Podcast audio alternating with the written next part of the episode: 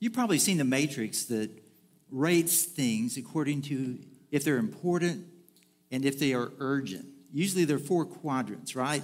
One quadrant represents things that are important and urgent. That should be first on our list, right?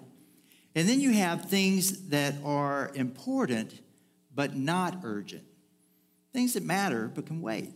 And then you have things that are not important but are urgent. And there's some things, if you're going to do them, you just have to do them now, even if they don't really matter. And then you have things that are not important and not urgent. And that should be the last on our list, right? I'm going to talk with you this morning about something that is definitely in the urgent and priority quadrant. I say that not because I think it's important, but because Jesus said it is important. And in fact, in our passage today, Jesus emphasizes the ultimate priority, the importance of what we're going to look at. And he uses even what I would call very severe hyperbole to make this point. So, what is it that's so important? What he says is so important is that we pursue a life of doing what is right.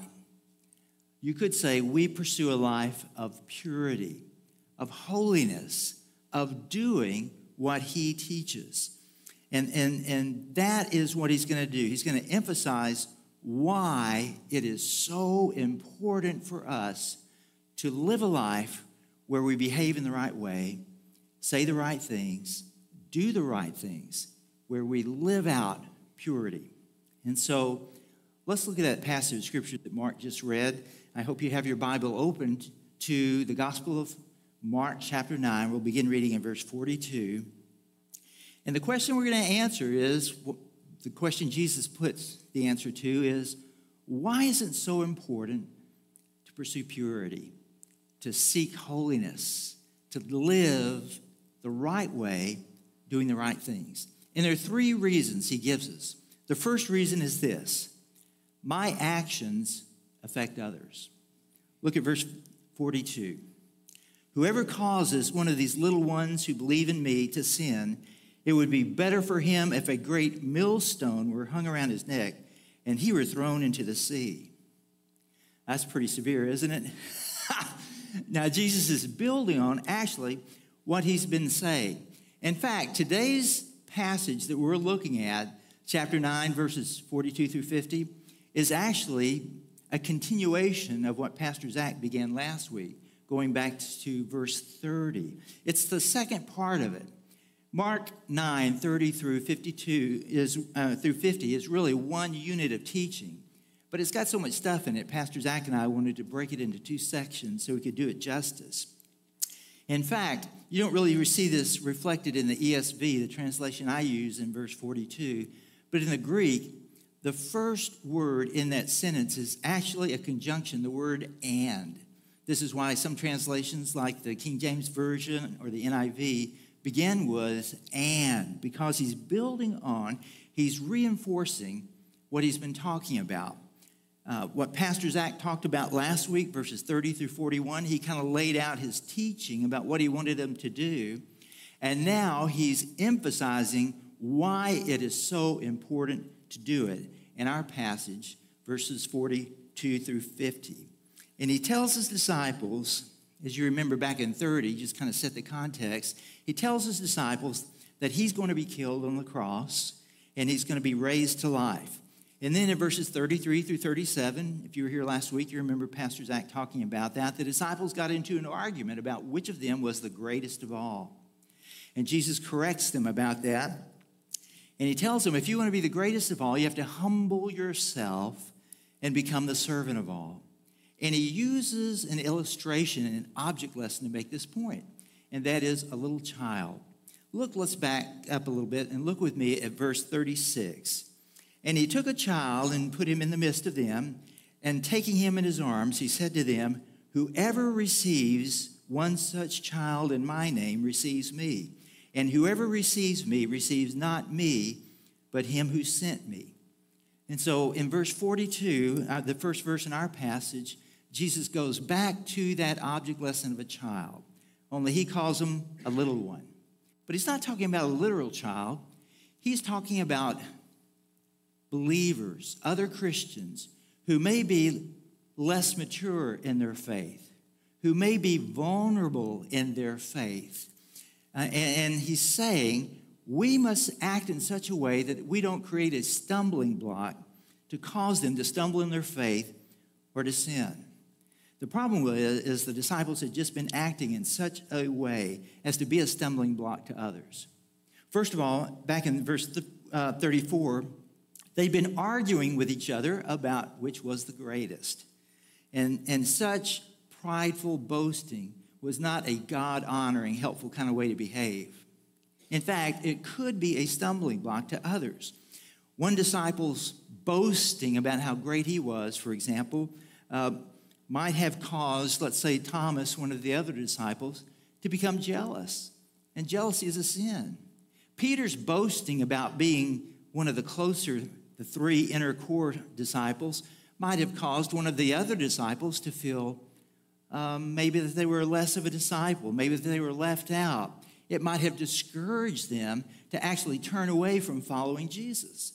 And so they were behaving in a way that I would call is stumble causing behavior. And also, then in verse 38, we're told that the Apostle John found someone who was casting out a demon in Jesus' name, and he tried to stop the guy, saying, You can't do that because you're not following we apostles. And that could have discouraged him and caused him to quit wanting to follow and serve Jesus. And, so Jesus says to these guys, Don't do that. And here he emphasizes why it is so important not to be a stumbling block. In fact, he says it's such a bad thing, it's better to have a millstone put around your neck. And the word he uses for millstone there is actually a word that means millstone belonging to a donkey. You know, they had some of these, these millstones that were used to grind grain that were small enough that a person could actually turn them and use them. But there were some industrial sized millstones that took a strong animal like a donkey to turn it to grind the grain. And that's what he's talking about here, this, this big one. It's a graphic way of saying God holds us accountable for how our behavior impacts others. I thought about where I grew up. I grew up in a part of Texas nobody knows about, the wet part of Texas. The part of Texas that's on the very southeast corner, my home maybe less than two miles from the border of Louisiana, on the Gulf of Mexico, where there's rivers and bayous and marsh. And to get to our town, you always had to cross some form of water. For example, the main highway that comes through the town I grew up in, uh, coming from the west, if you were to go there, you'd be coming from the west. You, you would come to the Neches River, where there's a, a ship channel, and they have a bridge that goes over the ship channel, lands very, very flat. And so the bridge goes straight as an arrow up and then down. From end to end, it's a mile and a half long. Three quarters of a mile up, three quarters of a mile down. And they called it the Rainbow Bridge. If you go through the town, you come to another bridge, a much more modest, humble bridge. This was over Cow Bayou. And yes, that's the name of it, Cow Bayou. In fact, there really isn't a way to get into my hometown without crossing a bridge of some form or fashion or another. So, what do you think they called this city? You want to guess? Bridge City, because there are so many bridges, right? There was where the Cow Bayou Bridge was a marina. It was where people would launch their boats, tie up their boats, come and refuel their boats. And on a cypress tree out in the bayou, someone had put a big sign which said this Every boat is responsible for its wake. If someone, which often happened, I would say, if someone came through that little bayou in a superpowered boat going at a high rate of speed, too close to the marina, and they created a big wake which damaged somebody's boat or property, they were legally responsible to pay for it. It's the idea that we are accountable for how our life impacts others. And this is what Jesus is saying my behavior, my words, my actions have an impact on other people. And you too are a person of influence. You may not think about it that way sometimes, but every one of us, our life creates a wake that, that touches the lives of others. And so people are watching us. Parents, those of you who are parents, you may feel like sometimes your children never listen to you, and they may not listen to you, but they are watching you in ways that you would never believe and paying attention to what your life speaks into their life. Our life affects others. Paul says it this way in Romans 14, he says, So then each of us will give an account of himself to God. Therefore, this is what we're going to give an account for. Therefore, let us not pass judgment on one another any longer, but rather decide never to put a stumbling block or hindrance in the way of a brother. The church in Corinth had a problem, and Paul wrote to address it.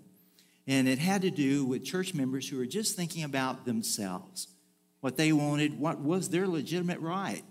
It had to do with eating meat, meat that had been sacrificed in a pagan temple.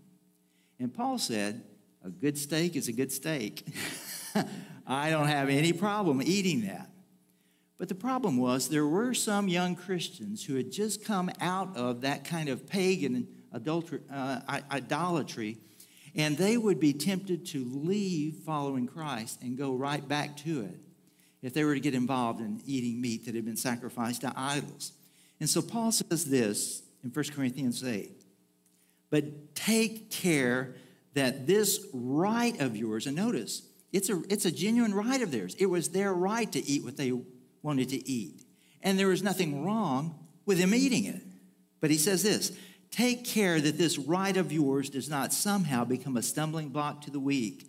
For if anyone sees you who have knowledge eating in an idol's temple, will he not be encouraged if his conscience is weak to eat food offered to idols?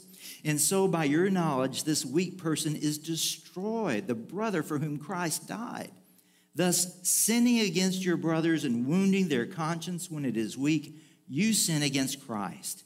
Therefore, if food makes my brother stumble, I will never eat meat, lest I make my brother stumble. Wow, that is serious sacrifice, isn't it? And it makes me wonder being such a selfish person who just thinks about what I want, do I really value how my life impacts others? Do I really care about that? And so, God, help us realize, first of all, pursuing a life of purity, doing the right thing matters because my actions affect others. And then there's a second reason Jesus gives why this is important, and it's this because sin and its consequences are serious. Look with me at verse 43. And if your hand causes you to sin, cut it off.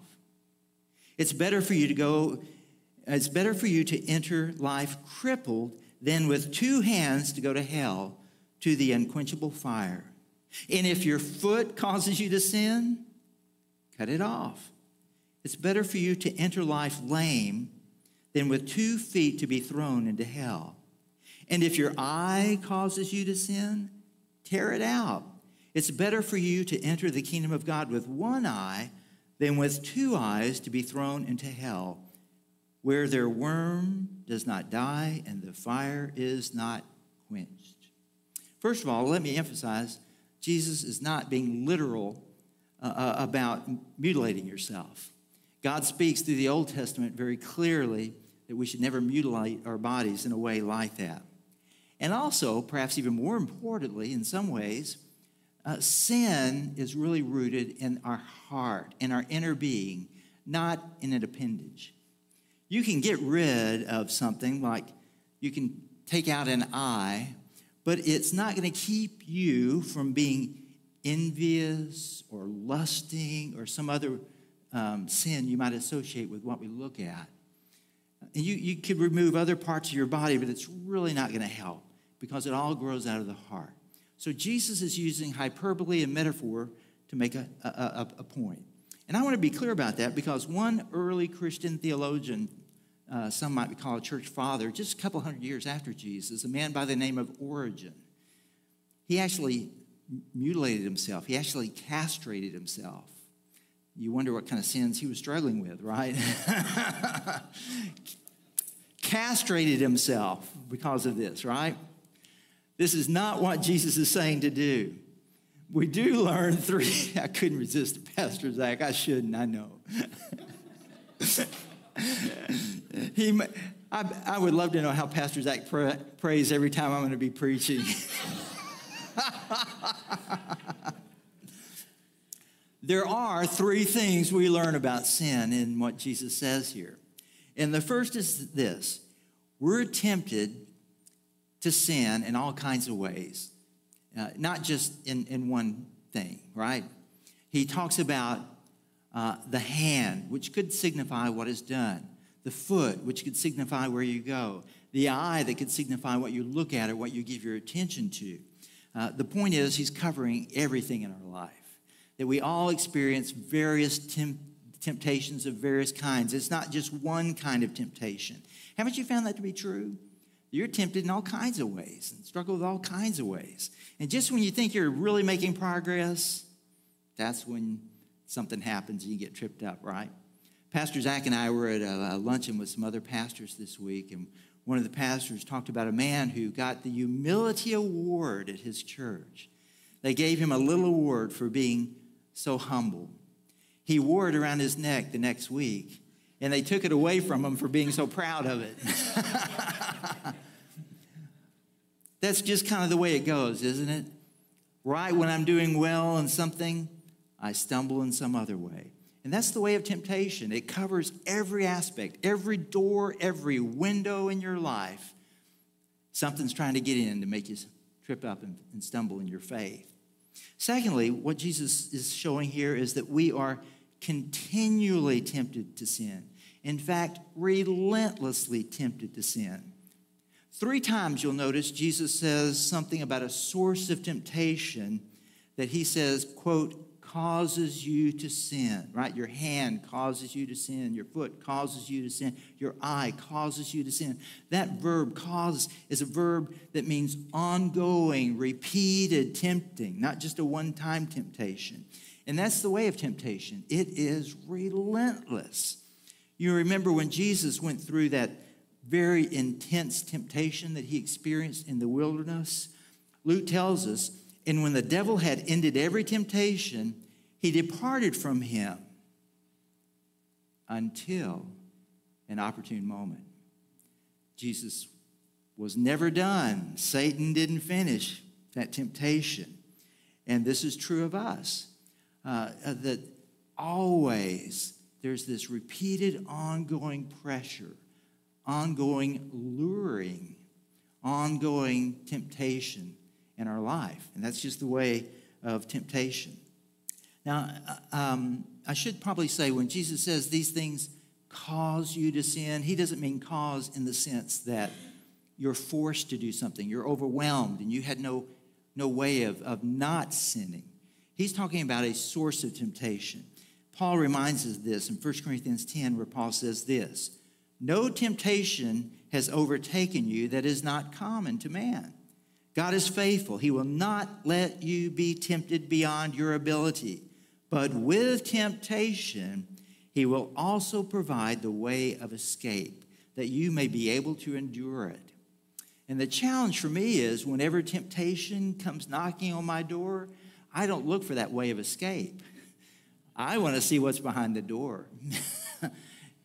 but that's an excuse, isn't it? But the third thing we see is really the main point Jesus is making, and this is what he emphasizes, and is that sin and its consequences are truly very, very serious. Jesus contrasts three times life for the kingdom of God, and he puts that in contrast to hell. Now, the word he uses for hell here is not just a word for the place of the dead, that would be Hades, right? But the word that he uses here is what theologians would call a place of eschatological punishment, or you could say final, eternal punishment. The word you may know is Gehenna, which means Valley of Hinnom. There was a valley on the south side of Jerusalem that wicked kings, kings that were unfaithful and corrupt, like Ahaz, would use to go and make human sacrifices. The Jewish people would take their own dear children and burn them as an offering sacrifice to the god Moloch. And that's where this happened. But then there was a godly king, a king Josiah, who wanted to bring reforms in and to prevent that from happening. And so he desecrated that place. He turned it into a garbage and sewage collection site so that no one would ever go there to make sacrifices of any kind to any god. And, and that place, that valley, came to be used as a metaphor for the very thing that Jesus is using it for a, a symbol of divine eternal punishment. Now, you might know Jesus talked more about hell than any other person in the Bible. Isn't that interesting? Jesus, who talked about love, you know, Jesus, who is this wonderful teacher who welcomed little children, he talked about hell more than any other person in the Bible. Why do you think that would be? I tell you why I think it is. Because Jesus came to pay the price for our sin. He came to die on the cross where he became sin for us. And God turned his back on him. And in ways I don't fully understand, he experienced the full wrath and punishment, just punishment of sin. He tasted the reality of hell. And he knew that that was going to happen. And he did that so that he could offer anyone who would turn to him in simple faith and trust him could experience forgiveness and receive, rather than hell, the other thing he contrasts against hell life. They could become a part of the kingdom of God for all eternity. People make light of sin. Jesus never did that because he paid the price for our sin. And he knew how serious sin and its consequences really, really are. Notice how he describes hell in verse 48 where the worm does not die and the, the fire is not quenched. He's quoting Isaiah 66 24 here. Jesus isn't just making this up. Everything he said was true, but he wasn't just making this up. He knew his Bible. He knew what God had been revealing about the reality of hell. It's not popular in our day to talk about hell, is it? But it is a reality. It is a place of eternal punishment. In Revelation, it talks about it also as a place where the devil and his demons will be punished for all eternity as well. Now, I know today it's popular for people to think about faith as an optional thing. They say, hey, listen, if faith works for you, that's fine. But it doesn't matter whether you really follow Jesus or not. It's a personal choice. For some people, it works, and some people, it, it doesn't. It doesn't really matter. But that's not what Jesus teaches. Jesus teaches that there is the reality of sin, and every one of us are sinners, and its consequences are what he offers is life, eternal life, and forgiveness. So Paul writes in Romans 6:23, "For the wages of sin is death." And he doesn't mean just physical death, he's talking about eternal suffering for sin. The wages of sin is death, but Thank God it didn't stop there. The free gift of God is eternal life in Christ Jesus our Lord, who experience sin most fully and its consequences for our sake so that we don't have to. So the point is Jesus is making is this sin matters and its consequences matter. It's serious. Now, I, I do want to add just real quick, in light of all the other things Jesus says in his teaching, it's clear he's not saying, first of all, that we earn our way into heaven. That's not what he's talking about here. And he's not talking about if you sin, you lose your salvation if you're a follower of his. It's clear that that's not what he's talking about. He just wants us to understand why is it important to do what he says to do. And the reason is to not do what he's teaching is sin, and sin and its consequences are important and my actions affect others. But there's a third reason why he says it's important to pursue purity in our life, and it's this God is at work in my life, refining me. He wants to refine us in our life. Look with me at verse 49. For everyone will be salted with fire. Now, Jesus, when he says everyone, I think he's talking about his followers here. And to be salted is a good thing. Salt's a good thing. I know those of us who you know, want to watch our blood pressure, you know, we, we try to avoid too much salt, right? But salt's kind of a good thing, right? If you put salt on something in the right way, it doesn't make the food taste saltier, it enhances and elevates the taste of the food itself that you're eating. For example, you put a little salt on a tomato, and a tomato tastes more tomatoey. you put a little salt, uh, salt on something else, and it, and it just elevates, it intensifies the taste of whatever it is that you're eating. Not only that, in the ancient world, salt was a preservative. They didn't have refrigerators, so they would put salt on food to make it last. So it had this preserving kind of quality. And also, salt was used at various sacrifices. You would have to add salt to the sacrifice at the temple to make that offering pleasing and acceptable to God. This is the idea that Jesus is tapping into. To be salted and notice it's God who salts us. This is, this is a passive kind of thing. To be salted is to become, first of all, the person that you are created by God to be, to become more fully yourself, to bring out who you were made to be in God's image. To be salted is to be preserved for all eternity, to be a preservative in the culture we're living in to spread what is good and life giving. To be salted is to live a life that is pleasing to God and acceptable to God. And, and, and so he, he, he, every follower of Christ will be salted. That is the work of God in our life. And will be salted with fire.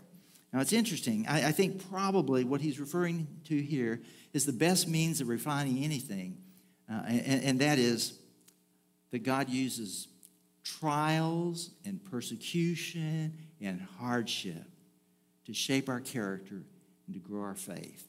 That's what it means to be salted by faith. This is why Jesus began back in verse 30 talking about his death on the cross, because the, the, the way of, of God working in and through us usually involves pain and suffering and sacrifice and persecution. But God uses that. God is at work in our life to refine us, to improve us, to make us more like Him. But we, we can't do that. We can't experience that if we continue in sin. Jesus is holy and pure, He never sinned. And He's working in your life and in my life to make us to become like Him. And if we choose, rather than to cooperate with Him, if we choose to resist his work in our life and continue in sin, then we won't have the blessed benefit of his work refining us. And so uh, the question for me is Am I going to cooperate with the work of God in my life, or am I going to hinder it by choosing to continue to do things that are disobedient and displeasing to him? And then Jesus concludes in verse 50. Look with me at verse 50. Salt is good, but if the salt has lost its saltiness, how will you make it salty again? Have salt in yourselves and be at peace with one another. So he wants to refine us. He wants to, so to, so to speak, make us salty, right? And, and salt can never actually lose its flavor. Uh, salt never can be to lose its flavor, flavor, excuse me. But in the ancient world, a lot of times salt was, as they as they uh, brought it in from the sea, was mixed with other impurities and it was possible for the salt to be washed away and you be left with only the impurities, which were utterly useful, useless. And so the question I have to ask myself is do I want to be a useless Christian? Do I want to be someone that doesn't please God, that I'm utterly useless? That's what continuing in sin does in our life. It keeps us from being fruitful and useful. Sinclair Ferguson writes this unless we maintain the purity of our lives and purified by the flames of testing and remain faithful to Christ, our life will have no preserving influence on the corrupt world. You remember Jesus said we are to be salt and light in this world? That's that we are to have a, a life giving influence in this world. But we can't do that if we continue in sin. We become impure, like salt that's mixed with impurities. It's like covering the light with a basket. We cease to shine. And so, what should we do? Um, Jesus says, first of all, have salt in yourself. Be done with sin. Run from temptation. Seek to do what Jesus teaches and to please him. Peter says it this way in 1 Peter 1 As obedient children, do not conform to the passions of your former ignorance, but as he who called you is holy, you also be holy in all your conduct, since it is written, You shall be holy, for I am holy. This is what God is at work in our lives to do, to make us like him, to be holy. And that means we have to run from temptation and turn from sin. That's what Jesus is calling his disciples to do. And then he makes an interesting application at the very end. Look at the last part of verse 50. He says this, okay? Have salt within yourself and be at peace with one another. Now, here Jesus comes back to full circle. Remember where it all began? It began with the disciples arguing with each other, not being at peace with each other out of pride. See, this was the sin. Uh, back in verse 30 and following, what was the root issue that was going on with these disciples? Pride. Probably not just the original sin, but some could argue that pride is the root of all sin. Pride. They were arguing with one another. John said they were trying to stop a man who was trying to serve Jesus and do good in his name by casting out demons because he wasn't following the apostles. Pride, the sin of pride, was causing them to argue with each other and not be at peace with each other. They could have been in peace with each other, but they weren't doing what Jesus said. Sin is the root of so many relational issues, isn't it? If I could deal with my pride, if I could deal with all the other kind of ways sin twists its way into my heart and life, I could have such better relationships with each other if we could do that. So, why is it so important? Just kind of bring it to a close. Why is it so important to do what is right? To do what Jesus teaches, to pursue purity in our conduct? Three reasons. Because my actions affect others, and God's going to hold me accountable for that. Because sin and its consequences are serious. Turn to the end of any gospel and read about the death of Christ on the cross and reflect on that. And because God's purpose and work in my life right now is to refine me, to make him like him. Friends, the most precious thing in all the world is your eternal soul. This is why Jesus says in Mark 8, he, says, What does it profit a man to gain the whole world and forfeit his soul? For what can a man give in return for his soul? The great enemy of your soul is sin. I'd like to ask our worship team to go ahead and come up right now. As our worship team comes up, I want to remind you of the model prayer that Jesus gave us. You remember, the, we call it the Lord's Prayer. He gave this model prayer about what to, what to pray. And one of the things he included in that prayer is the very thing that he's talking about in our teaching passage today. Isn't it interesting? He embedded that in the prayer that he gives as a model. And I wonder, would it be good for me to pray this prayer every day? To pray about this issue every single day? Because I know through some window, some door in my life, temptation's going to come. It's going to keep coming.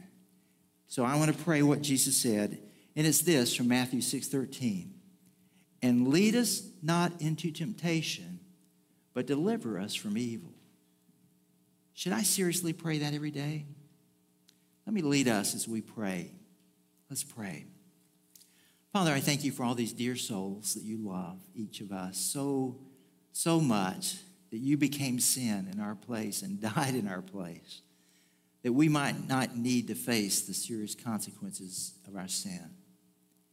Help us realize how important it is as we seek to follow you to not just allow sin to continue to, to come into our hearts and our minds Oh, lead us not into temptation. deliver us from evil.